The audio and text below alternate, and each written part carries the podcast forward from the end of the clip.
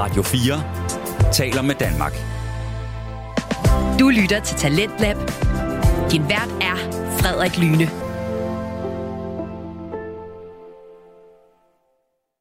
Tror du på hekse nu? Stadigvæk ikke. Nå, jamen så er det godt, at vi har mere af afsnittet fra podcasten Min mor en heks med Michael Nielsen Søberg og Helle Nielsen, hvor vi lærer Helle, som er en heks, bedre at kende. Og vi skal nu høre om, hvordan Helle øh, renser huse. Altså ikke rengør, men renser. Og dertil, så skal vi høre om, hvem hun har med sig til at hjælpe med at rense de her huse. For det er nogle helt særlige skikkelser, som jeg er sådan ret overbevist om, at I kender, eller i hvert fald har hørt om på et eller andet tidspunkt. Lad os da bare komme i gang med det. Her kommer Min mor er en heks. Og når jeg er ude og rense hus, så ser jeg altid, at, øhm, at de går hen til en trappe, så går de op ad en trappe til en platform. Og så stiller de sig derop. Jesus, Sananda, og de her astrale lemmer, spøgelserne, der skal videre, og Buddha. Ja. Og så vinker de lige til mig, sådan, ligesom sådan en lille hilsen. Og så siger det bare, wuff, og har, så er de væk. Har du nogensinde sådan for sjov prøvet at tage sådan en lille højtaler med, når du så oplever det, så bare lige spille Stairway to Heaven? Nej, det har jeg ikke. Men jeg er helt sikker på, at ærgerengene Michael, han ville mure sig. Ja. Ja, de andre ville måske knap så meget. Ej, ja. Ja, ja. Men ærgerengene Michael, han ville mure sig. Ja. Han ville synes, det var hyggeligt. Men, men det er sådan lidt den måde, det foregår, når det er mig. Andre, der renser huse, de siger, at de, de, de, de skaffer en kanal til lyset. Mm. Men hos mig, der, der, der er det den måde, det foregår. Ja. Og når vi så har renset hele den her tunge, tunge energi ud af huset, fordi alle vores skænderier, de klasker, den energi klasker livet og ligger så ude på væggene. Mm. Så, så man siger jo, hold, øh, hold skænderierne inden for husets fire vægge, det skal jeg lige love for, for ja. de hænger rundt. Og hvis du så flytter ind i et hus, hvor der har boet andre, mm. så flytter du ind i alle deres negative energier, der hænger klasker ja. rundt på væggen. Jeg tror, vi alle sammen, uanset hvor spirituelle man er eller ej, så hvis man har haft et, et højlydt skænderi, eller hvis man har været ja. sur, eller virkelig vred ja. et sted, så forlader lokalet, og så kommer ind i lokalet senere, mens man måske er, er, er faldet lidt ned, eller, eller sådan noget. Du kan simpelthen mærke det inde i rummet, stadigvæk. Ja. Det vibrerer det. Ja, det gør ja. det nemlig, og det, ja. det synes jeg ikke, man behøver at være øh, spirituel, øh, på ingen måde. Eller, eller noget som helst for. Det, det tror jeg sådan er, er almen common sense. Men de øh, fleste kan jo også mærke, hvis de kommer ind i, i et, øh, altså træder ind i et rum, hvor der er andre, mm-hmm. de kan mærke stemningen. Ja. Øj, her ikke ret. Men det kan rigtig mange også, hvis, hvis du nu, nu har I lige været ude se lejlighed. Mm. Ikke? Altså, t- nogle gange så kommer man ind i lejligheden og egentlig fint, men har ikke lyst til at bo her. Ja. Og det kan være stemningen, som er efterladt der. Ja, ja øh, vi var ude se tre. Mm. Og øh, den, den første, det var faktisk den, vi også helst ville have. Der var vi selvfølgelig lidt... Øh, lidt subjektiv fra start af, kan man godt sige. Men øh, lejligheden, den var jo i et stort sygehuskompleks. Altså det var som et gammelt sygehus i Horsens, hvor der så er blevet lavet lejligheder. Og øh, altså, jeg så heldigvis billederne, før jeg læste teksten. Og billederne, de var fantastiske. Der er et kæmpestort sådan ovalt, øh, halvovalt øh, vinduesparti ind i stuen. Mm. Den er 130 mm. kvadratmeter, og den koster under 8.000. Altså alt spiller bare i den lejlighed til mig og Rikke. Ja. Der er ikke noget der. Nej, selvfølgelig. Men så læste jeg jo et gammelt sygehus, og så ved jeg også godt, okay, Der dør folk på sygehus. Ja, det gør der. Og sygdom, og også som vi snakker om med den energi i væggene der, ikke? Præcis. Men som jeg også sagde så til både dig, da vi snakkede sammen i telefonen, men jeg også sagde til Rikke, fordi Rikke, hun er, også, hun er rigtig god. Hun begynder også lige så stille at sådan tage hensyn til, at jeg kan ikke bare bo sådan et sted, uden at der bliver gjort mere. Mm-mm. Så hun spørger jo også, lige så snart vi har været ude, hvordan synes du energien var? Var den okay? Hvor jeg så svarer, jeg havde faktisk troet, det ville være værre. Ja. Øh, men øh, der er ingen tvivl om, at min mor skal lige forbi og få det renset godt og grundigt igennem, inden ja. jeg skal ind og bo der. Det gør vi. Ja. Ja, det, det, ja, sådan har jeg det med alle. Jeg synes jo, alle skulle sørge for at rense deres bolig, når de flytter mm. ind. Fordi så flytter du ind med, med dig. Ja, ikke og en ting er jo at få gjort fysisk rent, men ja. måske også få lukket altså, energien ud. Ja, det er den, ja, det, det er den jeg mener med at rense ja, ud. Ikke? Også, altså, at, at, at vi renser de gamles øh, energi ud, så jeg kun skal bo i min egen. Mm. Mm. Ja jeg kunne godt tænke mig øh, nu, nu har vi talt en del om ærkeengel Michael, og vi har lige forventet Buddha og, og, og Sananda, øh, men lad os lige prøve at, at dykke kort ned i Sananda en gang til. Ja. Prøv lige at Fortæl, hvad der gik igennem hovedet på dig, da var en Rose siger til dig, at du skal til at arbejde sammen med Jesus slash Sananda. Åh, oh, altså jeg tænkte, puha, var jeg virkelig det værdig? Altså, det, det, var, det var så stort, altså, at jeg skulle, skulle have de tre mænd. Altså, og, og, og nu Sananda, det var... Jeg, jeg, havde, jeg havde faktisk rigtig svært ved at tage imod det. Øhm, og, og i lang tid, der synes jeg, at det var, det var mig, der arbejdede for dem. Mm. Altså, jeg, jeg var virkelig underdanig. Øhm, ja, nu er det jo blevet mere sådan et, et fælles samarbejde, kan man sige. Er det ja, det? vi er kollegaer. Ja. det lyder åndssvagt, det ved jeg godt. Og lige snart jeg hører mig selv sige så tænker jeg også, oh my god, Helle. Men det er vi, og det er dem, der ønsker, at vi skal være det. For mm. som de siger, Helle, vi kan grænse de her hus, uden at du er kanalen for, vi kan gøre det. Mm. Og jeg kan grænse de hus, uden at de hjælper mig med at tage, tage det ud. Mm. Altså uden at, at, uden at Sananda kom, Jesus, og var, er den der barmhjertighed, der, der kan, så kan jeg ikke gøre mit. Øh, så, så vi er afhængige af hinanden på en eller anden måde i arbejdet. Mm. Øhm, så, så, øhm, men det var, jeg havde rigtig svært ved det. Men jeg har ligget mange gange nede på min knæ i ydmyghed, og det er rent fysisk, jeg mener det. I ydmyghed over, at, øh, at, at det her er mig givet. Mm. Altså, at jeg har fået det her givet. Jeg har aldrig bedt om noget af det. Jeg har aldrig bedt om noget af det, og det er altid, det blevet mig, jeg vil ikke sige, det blevet mig serveret, men det er kommet til mig, fordi jeg har gjort arbejdet. Mm. Og, og, og øhm, Ja, så har mødt Vagn Rose jo. Altså, ja, at Vagn han ser ja. mig, ikke også? Men så spørgsmålet du, så har det bare været held, at du har mødt Vagn, eller, eller har der måske ligget noget skæbne i det år, ikke? Det er helt klart, det er det. Helt mm. klart, det er det.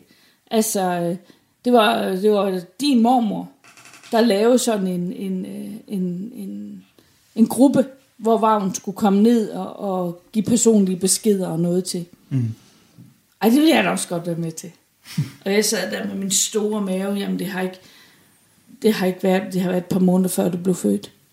Altså, så, så, så, så øhm, øh, men, men, men det, ja, men det, det, jeg kan næsten ikke engang sætte ord på, Michael, hvordan det var at, at altså, skulle tage imod de der tre der. Nej, ja, det er jo helt okay. Men kan du, øh, jeg, jeg tror, øh, dem der sidder og lytter til det her lige nu, ja. de kunne nok rigtig godt tænke sig at høre dig prøve at beskrive dem. Hvad er det, du ser? Hvis du nu tager en person ad gangen, eller en, hvad kalder man sådan noget, engel? Hmm, en person, kan man sagtens gøre. Hmm.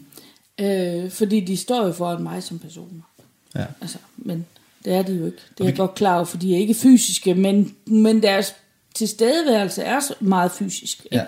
Altså ærkeenglen Michael, han, øh, når, hvis I ser billeder af ærkeenglen Michael, så ser du ham altid sådan med hans store, flotte hår udslået, og han sidder der med den der ting i hånden, og, og hans svær, og...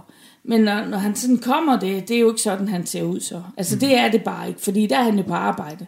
Altså lidt ligesom, hvis du skulle have malet et portræt, så ville du nok også tage noget af dit fineste tøj på, håret skulle helst sidde pænest, ikke?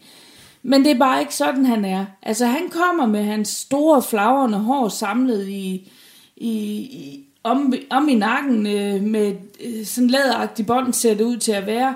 Og så kommer han i sådan nogle løshængende gevanter, altså bukser og, mm. og en, skjorteagtig ting, med et, øh, med et bælte, bælte om, om, om taljen. Og så kommer han ellers bare ind ad døren og, og er... Men har de, har de arme og, og ben? Ja, og, ja. ja. Ligner totalt menneske, okay. når han kommer ind ad døren der.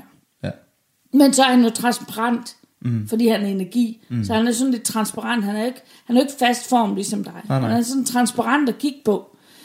Øhm, og, og på billeder er han ofte, når folk har malet ham og, og afbildet ham, så er han ofte i sådan noget lyseblå tøj, og det er sådan meget sjovt, fordi når han kommer, så det tøj, han kommer i, det er sådan høragtigt, og sådan ikke råhvidt og heller ikke beige, men sådan et eller andet i den stil der. Mm. Så der er han altså, ligesom om at, jamen, ligesom når en læge tager en kittel på, ikke også? Altså, nu, ja. nu, det er hverdag det her, ikke?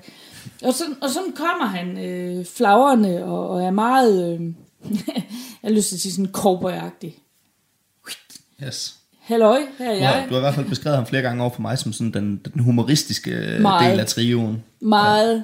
Han er så skør. Altså den ene gang, hvor, ja, vi var ude at rense huse, øhm, hvor vi skal have sådan en rigtig gammel dame op af, altså astrallæme, ja. også øh, det der øh, følelseslæme fra en rigtig, rigtig gammel sjæl. Mm. Og, og den, øh, det læme har været efterladt af sin, sin øh, sjæl måske 200 år. Og så kan man sige, hvis jeg lige skal knytte noget til det for at forstå det, altså sjælen er, er bygget af forskellige energilæmer. Og det ene læme, det er følelseslæme, og det hedder astrallæme. Og hvis nogen dør forskrækket eller er meget bange for at dø, så kan der ske det, at man efterlader sit følelseslæme, fordi følelserne de fryser, hvis man kan sige det. Altså, Nå, ja. de, de stivner. Og når sjælen så rejser, så står, så står det der følelseslæme tilbage. Mm. Og det er så dem, vi skal have fjernet ud af. Det er dem, der har den der hvidlige, grålige silhuet, og de kan også have farver, ligesom, ligesom det menneske, øh, de, de var. Ja. Øhm, men den her sjæl har så været her på jorden, eller astrallæme har så været her på jorden, efterladt af sin sjæl i et par hundrede år, cirka. Jeg vil sige sådan, astrallæme, efter at have søgt rundt her i det her hus i et par hundrede år, er meget, meget slidt og meget, meget træt. Og så skal vi have det her astrallæme op ad den her trappe, for at de kan rejse afsted. The Stairway to Den, Heaven. yes, ja. den som jeg beskrev før. Så Sananda tager hende under den ene arm, og Buddha tager hende under den anden arm, for det er virkelig, virkelig, altså kan simpelthen ikke flytte sig selv det her. Mm. Og de skal jo så have det her op ad den her trappe, og som Michael, han er så dejlig humoristisk, så går han lige hen, så sætter han hænderne på bagdelen der, og så skubber de det opad. Så drejer han lige hovedet ned til mig, og så siger han, åh, det er gammel liv. Og, og det, er sådan, det er sådan, det foregår, ikke? Altså, mm. øj, det er gammelt liv. Og så skubber han ellers bare på den der bagdel hele vejen op ad trappen. Så, og ja, man kan tro, jeg er tosset, når jeg fortæller historierne, men det er sådan, jeg ser det. Det er sådan, jeg oplever det, og det er bare sådan der, jeg står bare og griner. Ja. Ikke? Og, og så, men jeg kan ikke, hvis nu dem, jeg render til hus ved, de sidder ret tæt på, jeg kan jo ikke grine, vel? Nej. Så jeg sidder og griner meget inde i mig selv, når jeg er ude af rense hus, fordi mm. Michael, han er meget skør. Han er meget humoristisk. Han løser op på det hele. Han, han opløser en situation, der virker fastlåst og Tung. ja, meget mm. tung. Ikke? Så opløser han den lige ved at sige sådan noget, åh, det gammelt liv. Nå ja, så slapper vi alle sammen af, og astrallemme gør egentlig også, og så, ja. og så, så er det lidt lettere at løfte op af. Det var den første. Skal vi gå videre til Sananda? Ja. Øhm, Sananda, han er... øhm, Hvis du ser ham på billeder, så den der... Øh, Han har så sådan lidt langt krøllet hår. langt krøllet hår, og, han, og hans skæg. Øhm, og sjovt, for jeg ser, når jeg ser ham, så har han meget velplejet skæg. Det er ikke sådan noget, der har fået lov at gro. En meget, meget velplejet skæg. Mm. Og igen, han har også samlet sit hår. Mm. Fordi det er meget lettere arbejdsmæssigt at have det samlet. Men han har lidt langt hår. Ikke så langt og stort som ærkeenglen Michael. Og det er jo lidt sjovt, hvis du slår dit hår ud, så er det jo også sådan noget stort Ja, vildt noget. Ikke? Og der er nogen, der spørger mig, om jeg har opkaldt dig efter ærkeenglen Michael. Mm. Jeg siger, det har jeg ikke, fordi der var jeg slet ikke på det tidspunkt. Så det er du ikke. Du er ikke opkaldt efter Michael. Navnet blev bare ved med, at ligesom du selv ville hedde det. Mm. Øh, det var det, der blev ved med at gå igen altid, når vi snakkede navne. Ja, tilbage til intuition, ikke? Ja. ja, ja. Præcis. Og Vagn Rose har også bekræftet, at du har det navn, du havde ønsket at have. Mm. Det har jeg spurgt om ja. dengang.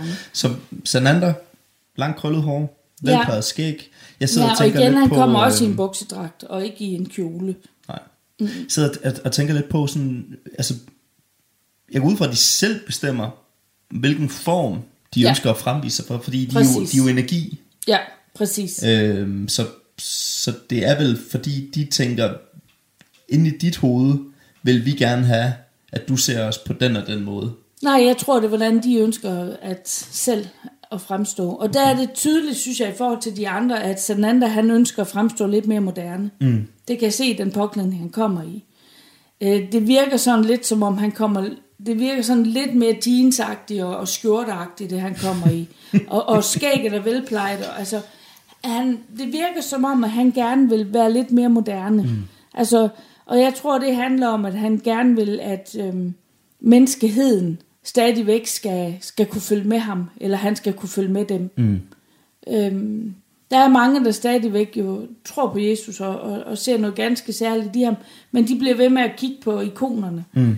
Øh, men han vil bare gerne, han vil bare gerne have, at, at øhm, menneskeheden skal blive ved med at, at have deres evolution og deres udvikling. Og, og som han siger, hvis jeg ønsker, at I skal have den, så skal jeg selv være der også. Mm. Og derfor så gør han det. Fordi han går blandt os. Ja. Meget mere i blandt os, end, end ærkeenglen Michael for eksempel. Mm. Han går ikke på den måde i blandt alle. Han er en, der har et lidt større overblik. Men den anden, der går blandt alle, der mm. ønsker hans nærvær. Og, og, og du har sagt til mig før, at, at de, de energimæssigt kan de jo sagtens være flere steder på en gang. Ja. Så spreder de bare lidt energi, der er lidt energi ja. der, så har de muligheden for at, ja. at, at være der, hvor de har brug for at være. Det er det, man kan, når man ikke er fysisk. Ja, spændende. Øhm, jeg mindes også, du på et tidspunkt har fortalt mig, at øh, årsagen til, at han faktisk hed øh, Jesus Kristus ja. på jorden, mm. det var fordi, at han øh, indeholdte Kristus energien. Kan du han var, prøve? Ja, altså, øhm, han var sjælen, Jesus, Sananda, mm. der har inkarneret sig ned i en fysisk krop. Altså har taget et liv ned i en fysisk krop. Men det han var kanal for, altså den power, han var kanalen for, altså lidt ligesom når jeg healer, så er jeg også kanalen for en eller anden energi, der går igennem mig ind i et andet menneske. Mm. Og den kanal, som Jesus han var øh, kanal for, er Kristusenergien. Mm. Altså den maskuline del af vores sjæl. Så det hele den der power og gennemslagskraft, som vores sjæl indeholder, mm. Kristusenergien, det var den, han var ren kanal for. Og det var derfor, at når han så mennesker ind i øjnene, skete der noget på en helt speciel måde. Fordi den der Kristusenergi arbejdede igennem den her sjæl mm. og i hans fysiske krop. Og, og, øhm, øhm, og derfor øhm, blev han kaldt, kaldt han sig Jesus Kristus. Spændende. Jeg, jeg, jeg, jeg elsker sådan noget her. Det, det ved du, jeg synes, ja. det er så fedt. Øh, det, er jo, det er jo sådan lidt helt surrealistisk også ja. at, at høre lidt på, ikke? Det er det, men, lige præcis. Øh, men, men, det, øh, men, men det, det folk ikke kan lige nu, det er, at de kan ikke se dig. Og, og hvis... Ja, på en eller anden måde, så ville jeg faktisk ønske at vi havde filmet det her, så vi også kunne få noget video på her. Fordi I vil kunne se en, en Helle Nielsen, en, min mor, der sidder og dybt, dybt seriøst lige nu. Der er intet sjovt over det her. Der er intet fodbold over det her. Det er, det er oprigtigt, det du får fortalt, som du har videregivet nu. Og det er jo oprigtigt, hvad du ser. Det er, det er mit liv. Ja, ja. Altså, jeg, jeg, jeg kan ikke... Øh, det, det, er min, det er mit liv, det er min hverdag, min dagligdag. Og, øh, og der er nogen, der siger, hvordan bliver du ikke skør i hovedet af alt det her? Nå, jamen, altså... Ja, så laver du sudoku og... Øh, ja, så laver jeg sudoku, når jeg kommer hjem, og, hjem. Ja. og går ud og laver noget mad og sidder med mit strikketøj. Og så kan man sige, at der er også den der del, der er mange, der sidder på kontor, ikke også? Og, og de her kollegaer siden lige rundt om dem, der... Øhm, og de her, de er bare rundt om mig på nøjagtig samme måde, som føler jeg det lidt. Mm. Du, øh, inden jeg glemmer det, så har du nævnt øh, ordet astrallæmer flere ja. gange ja. her i øh, det her. Og jeg vil bare sige til dem, der lytter med, hvis de godt kunne tænke sig at få sådan lidt en pædagogisk introduktion til, hvad et astrallæme er, så findes der en rigtig, rigtig sød Disney-film, som hedder Sjæl. Og de har nemlig fokus på blandt andet, hvad et astrallæme er.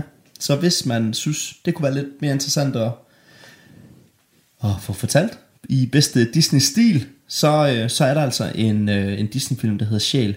Og den har du ikke fået set endnu, mor. Mm. Og den synes jeg, øh, den synes jeg faktisk, vi skal se på et tidspunkt sammen. Det må vi have prøvet. Den er rigtig sød. Ja. Vi mangler lige for præsenteret Men en, der er jo meget læsestof også omkring astral læmer og ærgænge og alt det der. Der er rigtig meget at finde derude. Ja. Virkelig. vi, vi har snakket sammen i øh, en time og, og 10 minutter, mor. Hold det fest. Så øh, jeg tænker, vi, vi, vi så småt skal til at runde afsnit af. Mm, ja, Men lad os lige øh, få, få tredje mand præsenteret. Buddha. Yes. Åh, oh, ja. Ja, han er den, ja, han er næsten den sværeste og den største ydmyghed at tale om. Øhm, men han er ydmygheden selv. Virkelig. Og han er også den, når vi er ude at rense husene, og jeg har sammen med ærkeenglen Michael løftet alt det der tunge ud af, af husene, så er han ham, der går rundt og drysser med hans krystalenergi rundt langs alle væggene, så de ligger dernede, kan man sige, ved fodpanelerne, rundt i hele huset og hele huset. Øhm, han er, Buddha, han er læreren for mig af meditation. Han, det er ham, der har lært mig alt det her meditation. Han, øhm, jeg startede med at lave meditationer sammen med ærgængene Michael. Og så en gang imellem, så kom Buddha lige ind og lavede bare lidt og trak sig igen. Men de to, de skiftede lige så stille. Så Michael, han blev den, ærkeenglen Michael blev den, der var kun lidt til stede. Mm. Og Buddha, han tog over. Nu er Michael der ikke. Altså, han, han kan være der, når jeg laver nogle bestemte ting, fordi nu skal jeg lige bruge nogle kræfter. Men ellers så er det Buddhas øh, lære i forhold til hele den her krystalenergi. Og krystalenergien kan hele gamle psykiske sår. Og det er derfor, det er så effektivt at bruge i meditation i forhold til at hele gamle traumer. Hvad er forskellen på almindelig energi og, og krystalenergi? Krystalenergien, når jeg ser den, den ligner i øh, struktur en istap. Hvor almindelig energi er mere sådan lidt luftagtig. Ja, Så krystalenergien er en meget, meget kraftig power, som ligger sig ind i kroppen som en slags depotenergi. Og så ligger den lige så stille derinde og arbejder. Altså ligesom en istap, der stille smelter, mm. ikke?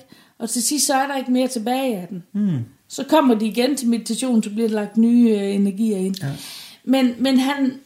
Øhm, der er både... Øh, han, altså hvis, hvis du tager Buddha-figurer, så er de jo både afbildet som øh, som en lille fed mand, der sidder der. Og, Ja, det har du og som altid en sagt. meget Det er absolut mand. ikke sådan, du ser Ej, han er meget slank og fin. Han er meget petit i det hele. Sådan. Mm. Øhm, men han kommer altså med sådan et indisk øh, klæde på sig. Mm. Rundt om sig, sådan lidt toga så den er rigtig nok øh, Ja, visualiseret, skulle man til at sige. fuldstændig. Okay, Ja, det er den. spændende. Øhm, og han er, han er, han er så mild.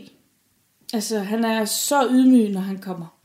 Og, øhm, og så den der hilsen, vi, vi giver, når vi sætter hænderne sammen, og, Ja. og øh, det er hans måde at være på. Mm. Når vi hilser på den måde. Altså, dit lys hilser mit lys, det er det, den hilsen betyder, når vi gør Ja, sådan der. nærmest øh, min sjæl øh, ser din sjæl. Ja.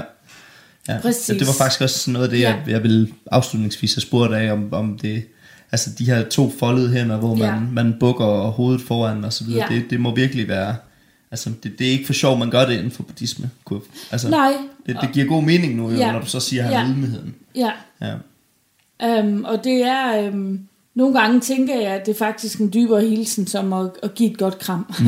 altså, fordi øh, jeg hilser dig med det, du er, ikke? Altså et eller andet Ja. sted. Ja, dit lys hilser mit lys, mm. ikke også? Og lys, så kan man sige, åh, nu blev det lidt heldigt igen, ikke? Ja, men vi bærer jo et lys ind i os. Altså, det skinner ind i os. Øh, og det er den kærlighed, vi bærer derinde. Mm. Så min kærlighed hilser din kærlighed. Øh, Sådan kan vi også lave det om til. ja. Øh, øh, men han, han øh, jamen, hvis du kan forestille dig, der, der kommer sådan en, en meget forsigtig mand ind, og er meget, altså står der med sin ydmyghed, og, og, og bare hilser på, og så han så lige folder sig ud, så er der en power, der simpelthen kan få stearinlysene til at stå og blafre, og jeg mm. ved ikke, altså, der, der er bare en, øh, man tænker, kan, kan sådan et lille, fint, petit væsen virkelig gøre alt det? Og ja, det kan han. Han har virkelig blæst mig bagover mange gange. Og nogle gange så tænker jeg, at det skal meget til, for at jeg egentlig bliver mundlam. Mm. Og det er, når min mund først den starter med alt det her, så er det nogle gange svært at stoppe, og det kan du også se på længden af det afsnit, ikke? Jo.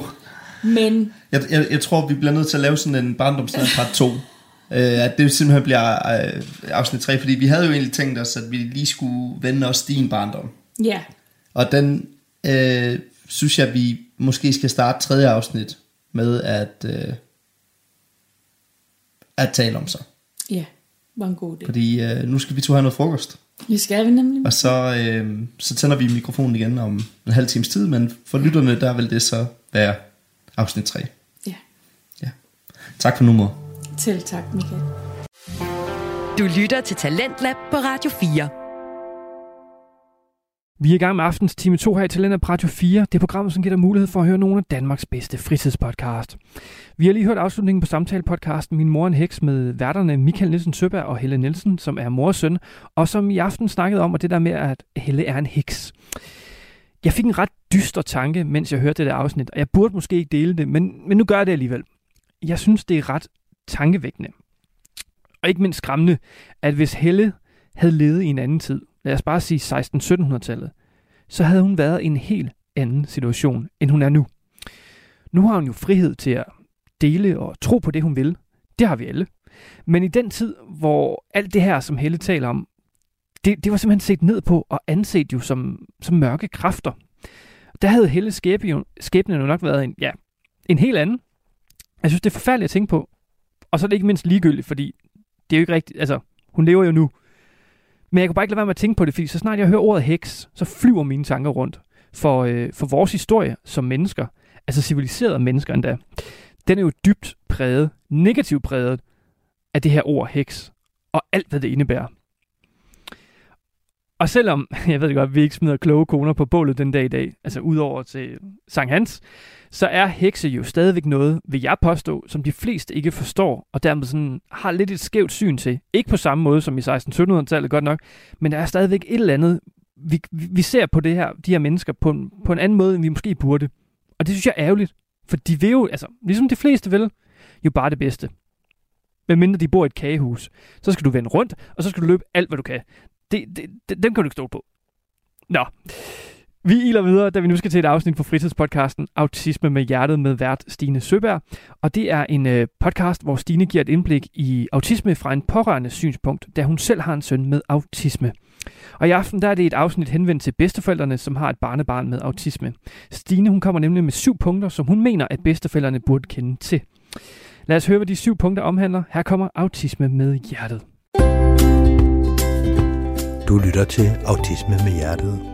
En podcast om autisme set inde og udefra. Din vært er Stine. Stine står bag familierådgivning med hjerte. Hun er mor til en dreng med autisme, uddannet pædagog samt familierådgiver. Hej og velkommen.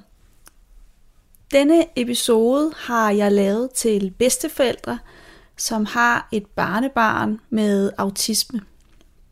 Da jeg oplever, at der er øh, mange bedsteforældre, som rigtig gerne vil gøre det bedste, det vil de selvfølgelig altid, men måske er i tvivl om, hvordan gør man så, når ens barn, øh, barnebarn har autisme, og hvordan forholder man sig, hvordan kan man hjælpe på bedst mulig måde. Derfor så har jeg samlet øh, syv ting, jeg synes, du som bedsteforælder øh, skal vide, når du har et barnebarn, som har autisme.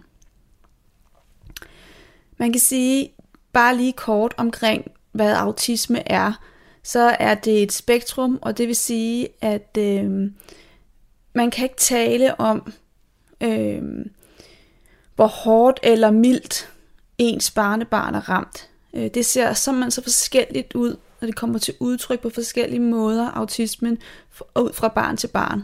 Autisme er det, man kalder en neurodivergens. Øhm, og det betyder, at det, det er ikke en sygdom, og det er ikke noget, man skal være bange for.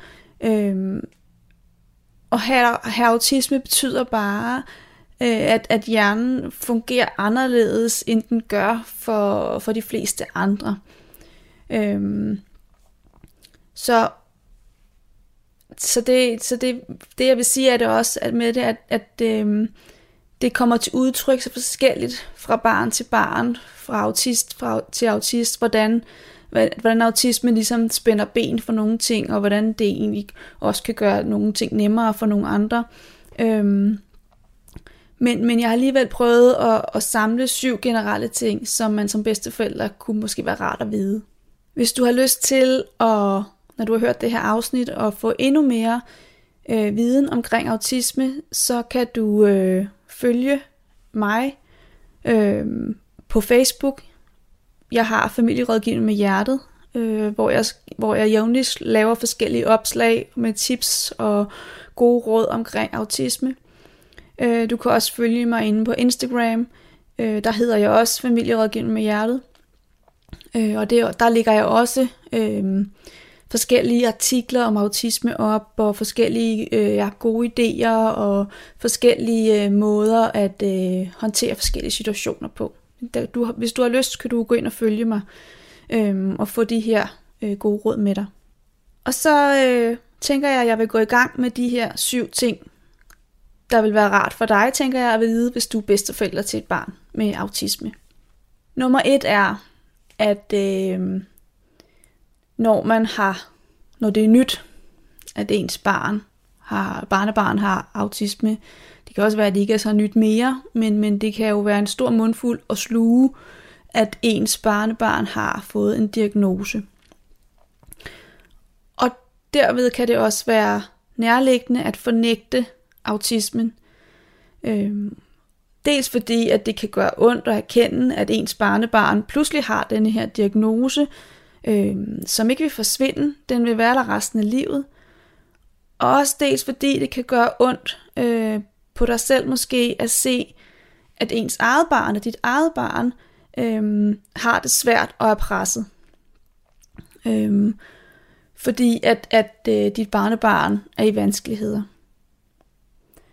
Og på den måde kan man sige, at der er du som bedsteforælder dobbelt ramt, fordi du står med og kan se, at dit eget barn er presset, samtidig med, at dit barnebarn også kan være presset. Øhm, det du kan gøre, det er, at du kan sætte dig ind i, hvad autisme rent faktisk er, og øh, på den måde få en større viden omkring, hvordan du egentlig kan hjælpe øh, familien her.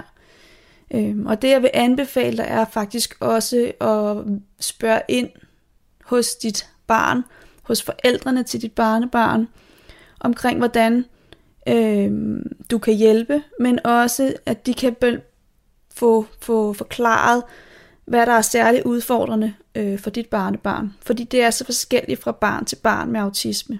Spørg ind til, hvilke behov dit, dit barnebarn har, og hvilke hensyn at dit barnebarn har brug for, at du kan tage. For det kan, det kan nemlig være så forskelligt fra barn til barn, hvilke behov og hensyn, der skal tages. Øhm, og der, man kan sige, har du mødt et menneske med autisme, så har du mødt et menneske. Øh, og det øh, understreger bare, at autisme kommer til udtryk på så, så forskellige måder. Men derfor kan man jo stadigvæk godt sige noget generelt omkring øh, børn med autisme, og det vil jeg prøve på også i dag. Så nummer to ting, du kan gøre, når du har et barnebarn, som er autist, det er at, øh, som ofte hjælper rigtig mange børn, det er at få skabt en struktur og forudsigelighed. Mange autister kan rigtig godt lide gentagelser og genkendelighed. Så hvis du har dit barnebarn på besøg, så lav gerne det samme på samme måde og på samme og i samme rækkefølge øh, hver gang at I er sammen. Øh, spis gerne det samme, for på den måde så kan dit barnebarn langt bedre deltage, øh, da det ved, hvad det er, der skal ske hjemme hos dig. Hvis I så skal noget nyt sammen, øh, noget som I ikke plejer at lave, når I er sammen, så forbered dit barnebarn måske nogle dage i forvejen på, hvad der skal ske, eller fortæl dit, dit barnebarns forældre, øh, hvad du har tænkt dig at gøre øh, næste gang I skal mødes. Sådan så, så forældrene kan hjælpe øh, barnet med at blive forberedt på, at næste gang du skal hjem til, øh, til farmor, så skal der faktisk ske en lille smule andet. I skal det her denne her gang. Det du kan gøre, det er også, at øh, for du kan måske sidde og tænke, hvad, hvad er det så, jeg skal sige, eller hvad er det, barnet har, mit barnebarn har brug for at få at vide. Og der vil jeg sige, der kan du med fordel bruge øh, listen med de mange H'er, Det vil sige at tænke dem ind i dine tanker. Og, og når jeg siger det, så betyder det, at øh, de mange H'er, det er sådan noget med, øh, altså HV-ord. Hvad skal der ske? Hvornår skal det ske? Øh, hvad skal vi lave? Hvad skal vi lave bagefter? Hvor længe skal vi lave det? Øh, alle sådan nogle HV-spørgsmål kan være rigtig rart for et barn med autisme at få svar på. Øhm, og der, der vil jeg sige, prøv at bruge listen med de mange H'er.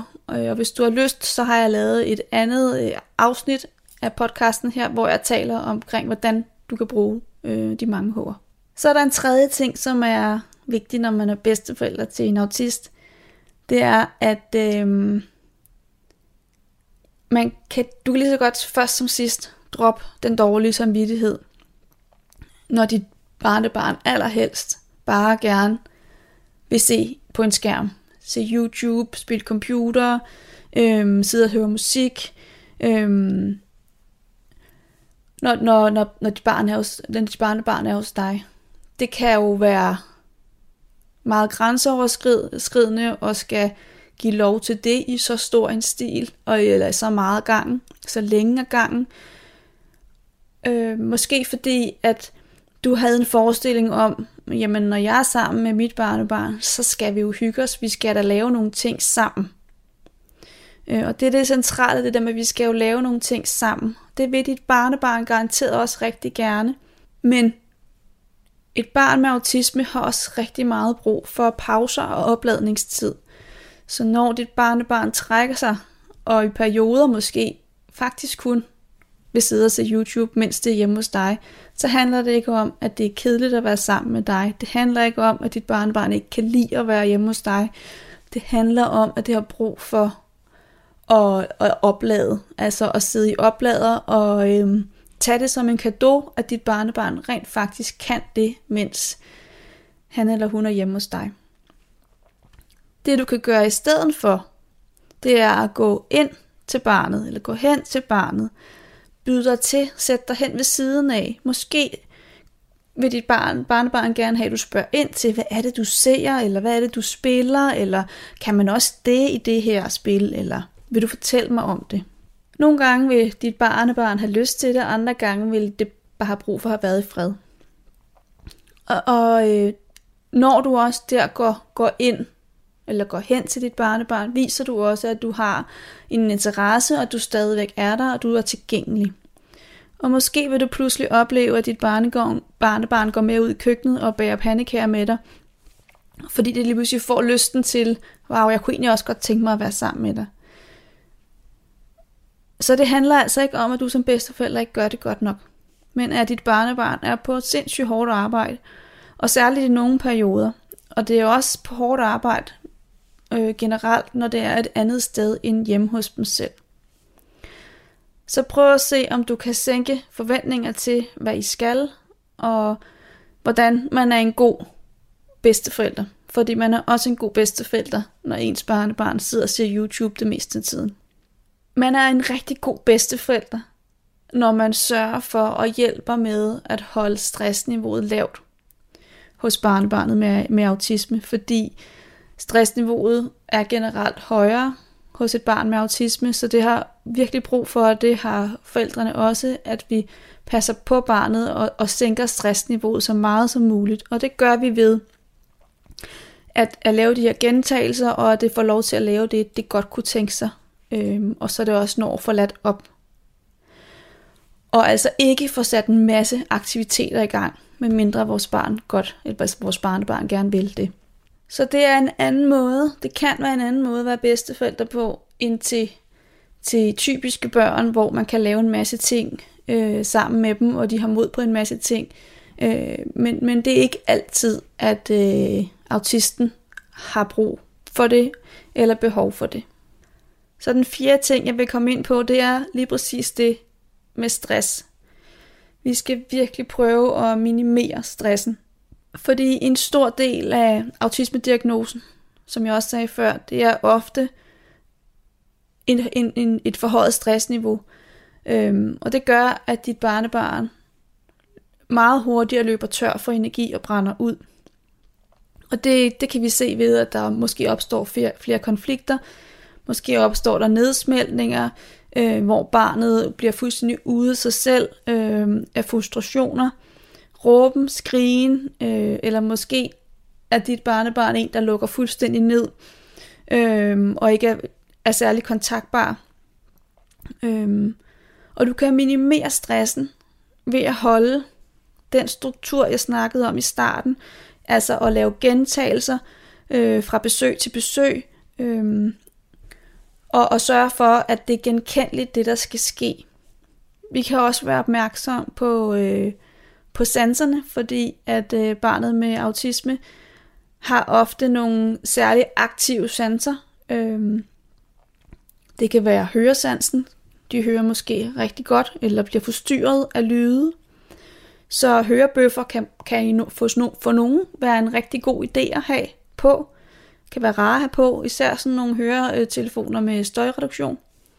Smagssansen kan også være udfordret. Øhm, så måske at dit barnebarn, spiser dit barnebarn få madvarer, eller vil altid kun have det samme at spise, fordi det er genkendeligt, og øhm, det er nemmere for barnet at kapere, og det bliver ikke så stresset af at skal smage en masse nyt. Så det er også noget, du kan være opmærksom på. Det femte tip, jeg vil komme med i dag, det er at skæld ud, grænsesætning og den gængse opdragelse, øh, som andre børn måske godt kan honorere. Det kan børn med autisme ikke tåle, og det virker heller ikke. Øhm, typiske børn kan heller ikke ret godt tåle at få skæld ud og få sat meget tydelige og hårde grænser. Men, men børn med autisme kan slet ikke tåle det, fordi deres stressniveau stiger eksplosivt, når vi gør det. Og vi presser dem meget, meget let ud over kanten. Derimod så kan lydhørhed for, hvad er det, mit barnebarn har brug for i den her situation, gavne dem sindssygt meget Krav tilpasning. Det kan godt være, at vi havde en aftale om, at han skulle komme og hjælpe med at lave aftensmad. Øhm, det kan han ikke i dag. Okay, det slækker jeg på, det krav. Øhm, eller, eller hvad det nu kan være. Men, men det der med at få tilpasset kravene, så, så barnet kan være i det. Øhm, og tilpasse kravene efter dagens energiniveau. Fordi det kan godt være, at at nogle gange, når du er sammen med dit barnebarn, kan han en masse, eller kan hun en masse. Du kan sætte nogle ret høje krav til dit barnebarn, og andre dage, så kan du nærmest ikke sige noget før, at så bliver det for meget for dit barn. Barnebarn, undskyld. Øhm, det er sådan, at vi kan dele dagene ind i rød, gul og grøn dage. Og de røde dage, der stiller vi ingen krav. Der er dit barnebarn i oplader. Det er mega stresset og har brug for at få slappet af og øhm, komme af med noget af det stress. De gule dage er nogle gennemsnitsdage, er okay dage, de er ikke fantastiske, men det går fint, hvis vi passer på og kravtilpasser. Og de, de grønne dage er nogle de rigtige energifyldte dage, der er overskud, dit barnebarn kan måske en masse, som det ikke normalvis kan. Øh, det, de, bare, de glider bare de dage. Det er nemt. Og nemt at være sammen med dit barn, når det har grønne dage. Dit barnbarn. Øhm, og som udgangspunkt, så skal vi altid regne med, at det er gule dage, vi møder vores børn på, børnebørn på. Øhm, og det vil sige, at, at øh, vi skal aflure, hvor er vi henne, hvor mange krav kan vi sætte, øh, i forhold til barnebarnets energiniveau. De røde dage, der kan vi ikke. Vi kan ikke stille krav. Vi kan, vi kan stressnedsætte. Vi kan sørge for at gøre det så rart for, for, for barnebarnet som muligt. Øhm, og de grønne dage, der kan vi stille lidt flere krav, og vi, vi kan noget mere sammen med vores børn, børnebørn.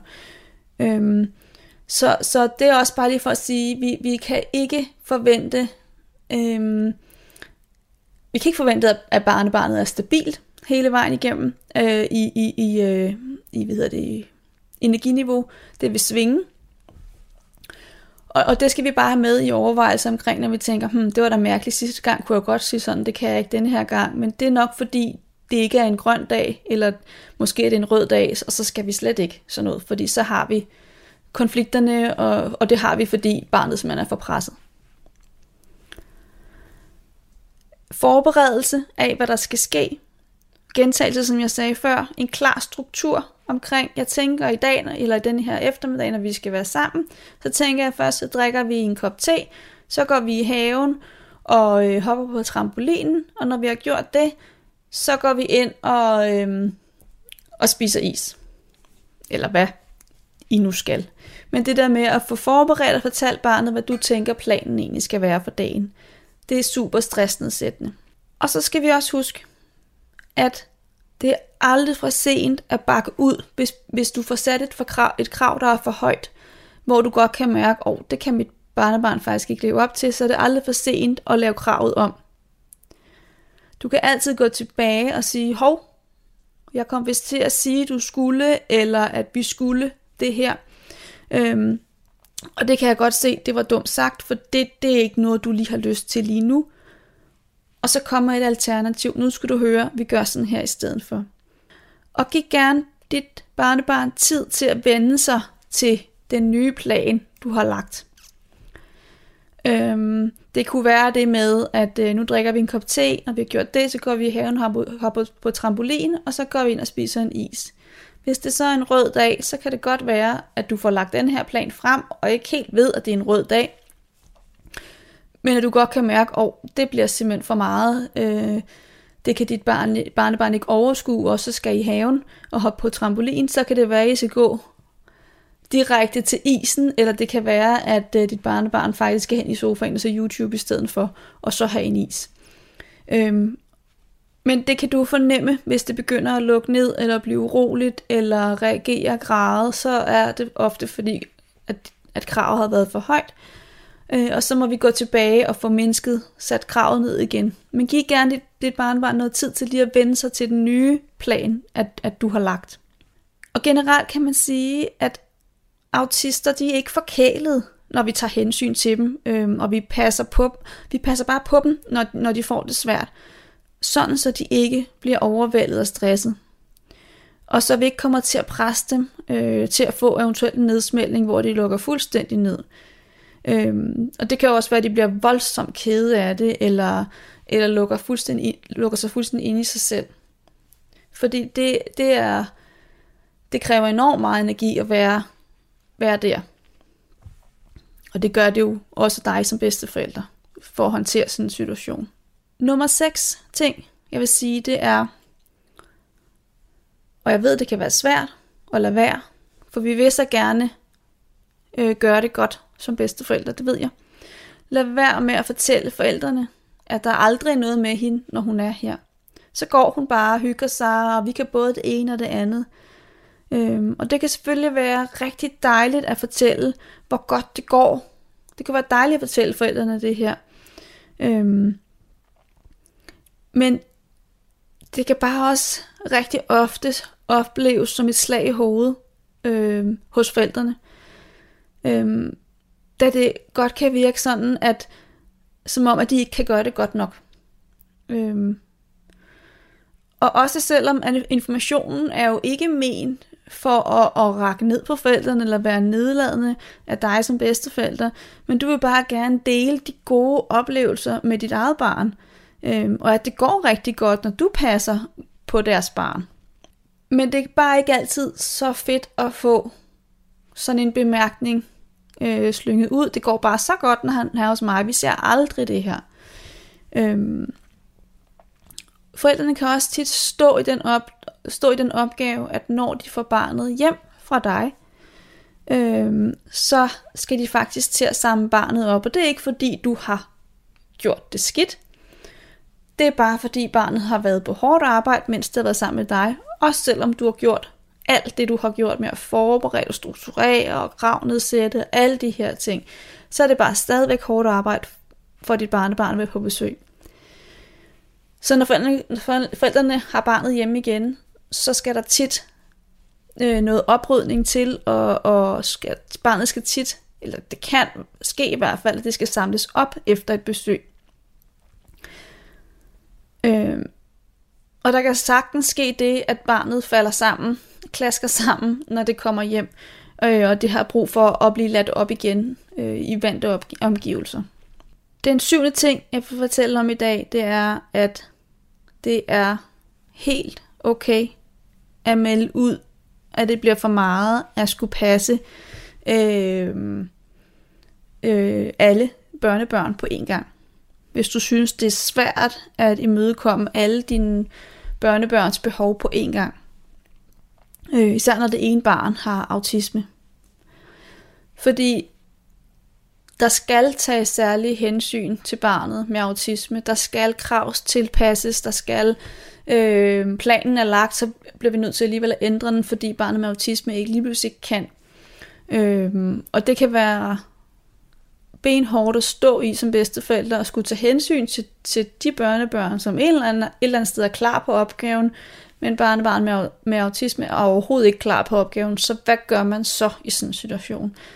Øhm, så jeg vil sige hellere en god oplevelse for alle en gang imellem, end en masse situationer og oplevelser, hvor at du står og er splittet mellem, hvem skal jeg passe på i denne her øh, situation, hvilke behov skal jeg imødekomme, fordi alles behov kan ikke imødekommes, når, når øh, vi har børn, der på den måde går hver sin retning. Så hellere få skabt nogle gode stunder, men måske ikke så ofte, med, med barnet med autisme, og måske barnet uden autisme. Så del gerne besøgende op af dine børnebørn, hvis du har flere, øh, også, eller, også hvis der er søskende, for at, at, at I alle sammen skal få en, øh, en god oplevelse. Her til slut, så vil jeg øh, sige til dig, at øh, jeg har et tilbud til dig.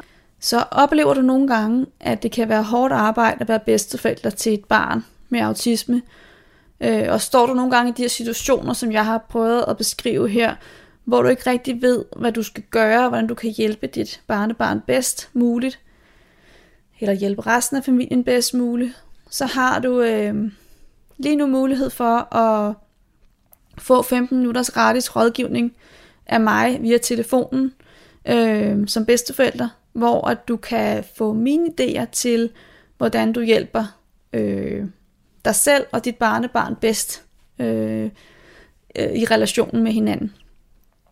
Hvis du har lyst til det, så øh, kan du skrive til mig øh, på min mail, som hedder kontakt snabel af familierådgivning med hjertet, og det er ud i et ord, men med to A'er i familie. Jeg skriver det også nede her i noterne, så du kan finde øh, det, det, det direkte øh, mailadresse.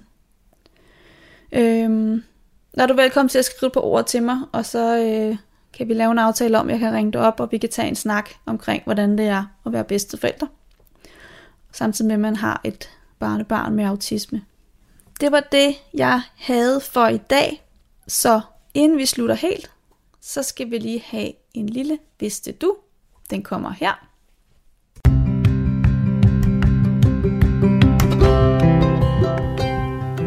Vidste du, er du i tvivl om tilgangen, så gør det, der virker.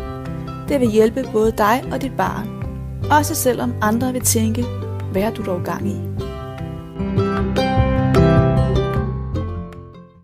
Og så vil jeg sige tak fordi du lyttede med, og tak for i dag. Hej. Du lytter til Radio 4. Du lytter til Talentlab her på Radio 4, og vi er ved at være vinde på øh, ja, et rigtig, rigtig godt aftenprogram, vil jeg sige. Vi har lige hørt afslutningen på øh, fritidspodcasten øh, Autisme med hjertet med vært Stine Bøsted, som øh, kom omkring de her syv punkter, som øh, bedsteforældre til, barnebør- til barnebørn med autisme burde kende til. Udover autisme med hjertet, så hørte vi også fra en, øh, en, en samtale-podcast, nemlig samtale-podcasten Min mor er en heks, med værterne Michael Nielsen Søberg og Helle Nielsen, som er mor og søn, og som talte om de her forskellige skikkelser, som optræder i øh, Helles liv som heks. Og det var en, øhm, det var en alternativ øh, snak, og øh, jeg vil råde alle til, hvis I, hvis I kun har hørt anden time her, og kun hørt lidt af den, så synes jeg, I skal gå tilbage til første time, Øh, det kan I gøre ved at øh, i morgen øh, gå ind på, på Radio 4, gå ind på Talentet og så finde det. Fordi det var en, øh, det var en vild snak. Det synes jeg virkelig, jeg, jeg tror bare, det er det, jeg vil sige. Den var virkelig, virkelig interessant. Men altså, du kan finde flere afsnit fra begge fritidspodcast inde på din foretrukne podcasttjeneste, og alle Radio 4's programmer kan du finde inde på vores hjemmeside og i vores app. Nu er det tid til nattevagten her på kanalen. Mit navn er Frederik Lyne. Tak for denne gang. Vi høres ved.